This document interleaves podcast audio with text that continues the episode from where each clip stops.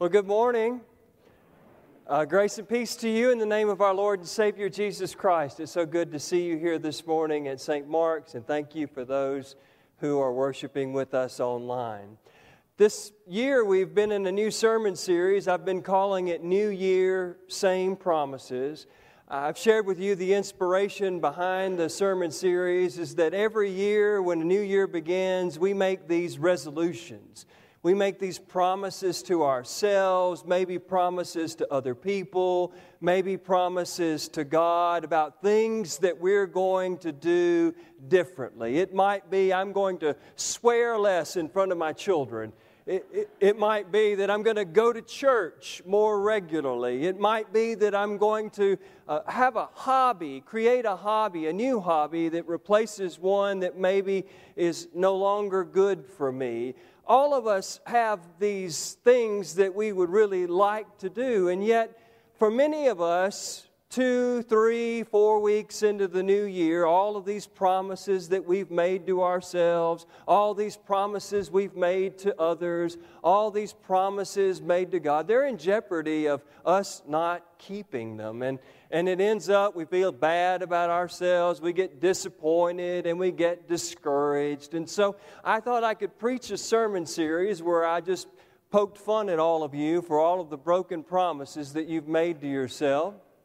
But then I thought, you know, better than promises that we make to ourselves for whatever reason that we're unable to keep, maybe, just maybe, it might be more helpful to talk about the promises that God makes, the promises that God keeps. And so, even though it's a new year, we're looking at some of those same promises of God. Today, our passage of Scripture is this passage from Matthew's Gospel, the fifth chapter, and the title of today's sermon is um, God's Promise of Guidance. God's Promise for Guidance.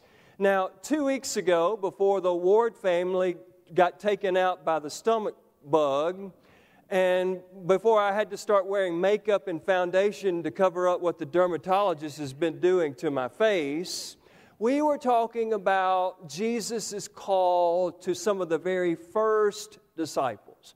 And you might remember that story. Jesus just kind of walking along the beach and sees these four fishermen doing what fishermen do. They're, they're cleaning up after a night of fishing. And Jesus walks up to these four and says, Follow me. And according to the Gospels, they immediately put down everything and left everything and follow Jesus. And I don't know about you, but every time I hear that story, every time I read that story, it raises a lot of questions for me. Like, why in the world would these four fishermen follow Jesus? Why would they just leave everything and then immediately go follow this man, Jesus?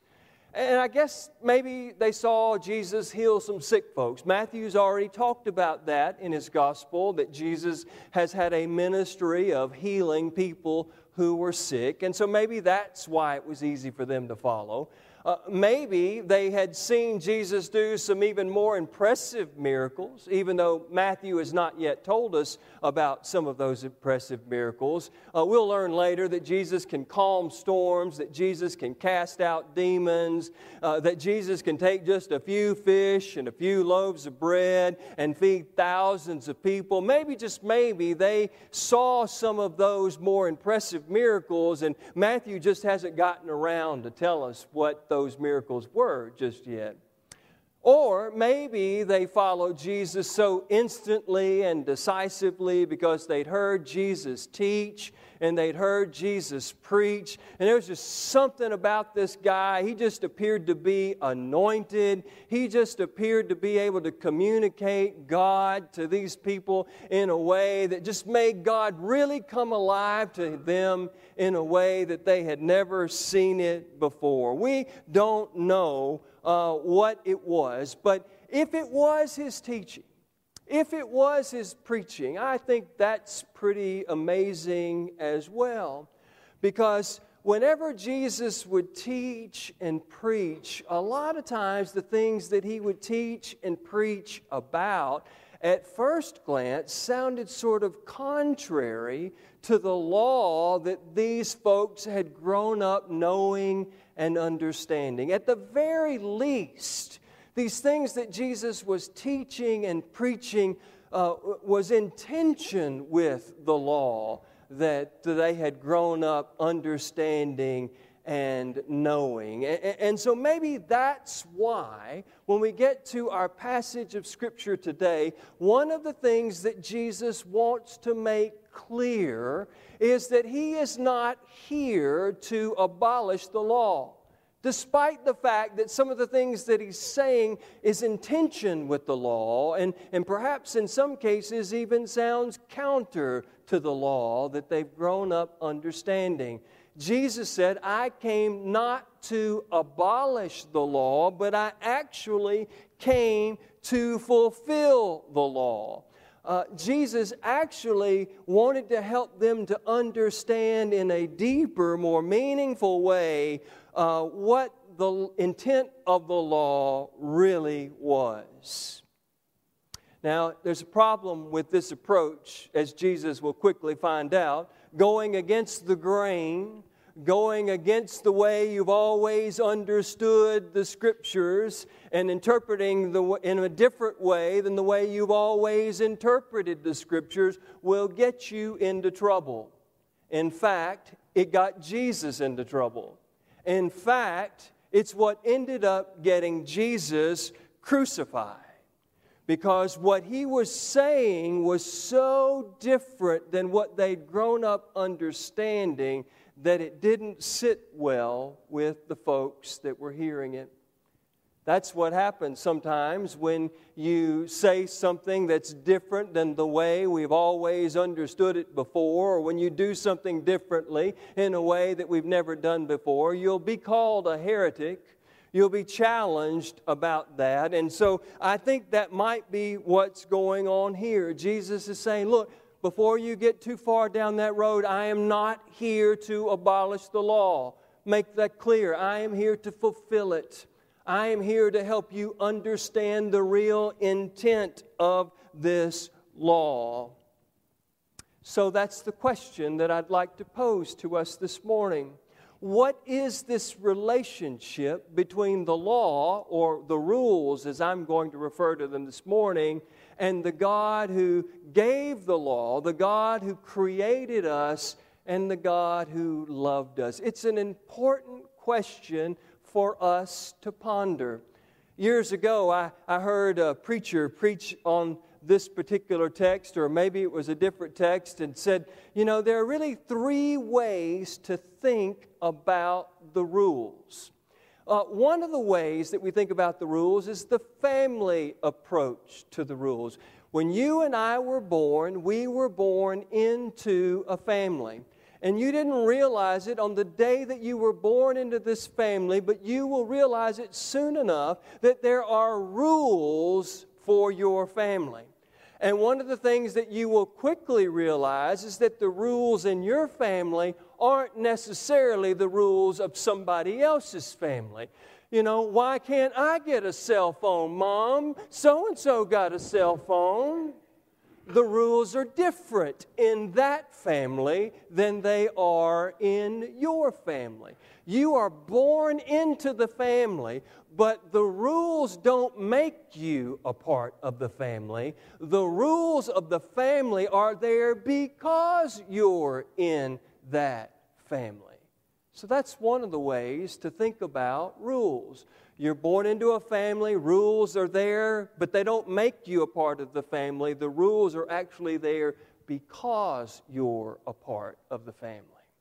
Well, there's a second way to think about rules, and that's called the club approach to rules. If you've ever wanted to join a club, there's a really good chance that there is a set of rules that that club agrees to abide by. And if you want to be a part of the club, you have to be willing to abide by all the rules. And if you abide by all of the rules, then you get to be a part of the club. But if you don't abide by all of the rules, guess what happens? You get kicked out of the club. You don't get to be a part of the club anymore. In this scenario, the rules are what defines your relationship in the club, much different than the family model. There's a third way to think about the rules, according to this preacher that was preaching. He said that um, you could also think about the neighborhood association rules. Have you ever bought a home in a neighborhood and then you find out that there's all these covenants and restrictions, all of these rules that you're supposed to follow? And as long as you follow those rules, everything is fine. People will speak to you and wave at you when you walk outside your door. But you let your grass get too high, or you let the weeds creep out over into the sidewalk, or, or you decide to paint your house pink. All of a sudden, you're going to get a nice, nasty little letter from your homeowners association saying that you have violated some of the rules that are a part of living in this community. And, and, and they're going to threaten to fine you. They're going to threaten to make your life miserable until you become, you get back into compliance with the rules. Now, I'm guessing that if you resisted long enough, they could probably kick you out of the neighborhood. They could probably foreclose. But it seldom ever happens because the kind of rules that you're breaking probably don't measure up to being foreclosed on. But I tell you what they are going to do. They're going to make your life miserable in the hopes that you will either get into compliance with the rules or you'll just get so mad and frustrated about their rules that you'll move out of the neighborhood. Three different ways to think about the rules. Now, what do you think is the way we people of faith ought to be thinking about the rules, about the laws of God? Are the rules what make us a part of God's family? Or are the rules there because we are God's family? And, and, and, the rules are there because God wants to help show us how to be in the best relationship with God and in the best relationship with the people that God loves all around us. Or do we think of God as like a club? As long as you're willing to abide by all of the rules, you get to be in God's family. But just as soon as you start violating the rules, you get kicked out. You are no longer a part of this club that we call the family of God. Or do we view uh, our relationship with God sort of like the homeowners association, the neighborhood model, where God, when we violate the rules, just makes our life miserable until we either come back into compliance with the rules or we just get fed up and we just go somewhere else? What do you think is the relationship between the law of God? And being created by God and a God who loves us? Well, to answer that question, I, I, I, could speculate, but I thought you don't want to hear my speculation. What might the scripture have to say? And that reminded me of the Ten Commandments. Uh, if you go back to the Ten Commandments, do you remember how they started uh, when, the, when the Ten Commandments are first introduced? God said, these are the 10 rules that you have to follow. And if you don't follow these rules, you're not in the club. You're out. You're on the outside. Is that what it said? No. The very introduction into the Ten Commandments is God already assuring and reminding these people that you're mine. You're a part of my family. I went to great lengths to redeem you. I, promise that I am going to be with you and that I am going to bless you. You are already a part of God's family. Now, I'm about to give you some rules, but the rules are not what make you a part of my family. The rules are there because you're in my family. The rules are there because I want you to have the best relationship with me and the best relationship with other people that you can possibly have. That's why those rules are there. The whole overarching theme of Scripture is that we are saved by grace, not by law. The whole overarching theme of Scripture is that we are saved by grace, not by works. It's a gift from God. Now, because we have been claimed by God and named as children of God, we get an opportunity to choose how we will respond to the grace that has been made known to us by God. And, and what God longs for is for us to, to live by the laws that have been established, not because they make us a part of God's family, but because they help us to have the best possible relationship with God and with other humans. But we're not saved by those laws, we are saved by grace. And that's what we get the opportunity to decide today anew is how will we respond to that grace of God? And the good news and the point of the whole sermon today would be that as we think about how we're going to respond to God's grace, you can be certain that one of the promises of God is that you don't have to decide without any direction from God. In fact, God is offering all of us direction as we seek to be in right relationship with God, as we seek to be in right relationships with others. That's the reason why we had the Ten Commandments. Because God wants us to be in those meaningful relationships with God and with other human beings.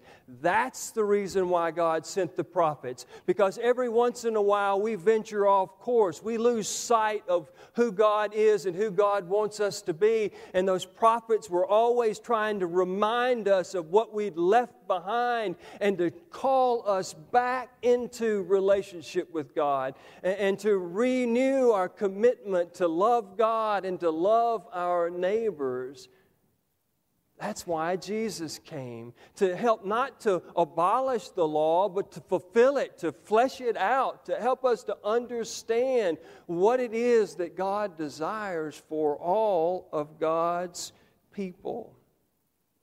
It's why God continues to put people into our lives who are salt who enhance the flavor of our life, who, who, who talk about ways that we can preserve our life, who, who, who really are, are trying to show us uh, in, in very visible and tangible ways what it means to be followers of Jesus.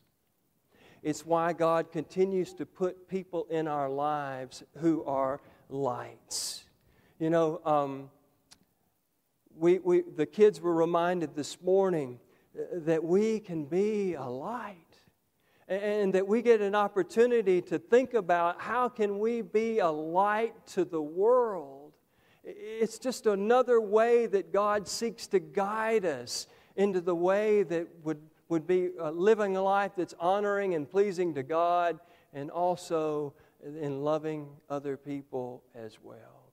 We get a chance to be salt and light all of these ways are God's desire based on God's promise to guide us in our life and in our faith. That's why Jesus came offering fulfillment to the law. Because Jesus wants us to understand that in the end, it's all about relationships. Our relationship with God in our relationship with others. And all around us is guidance to live into that life.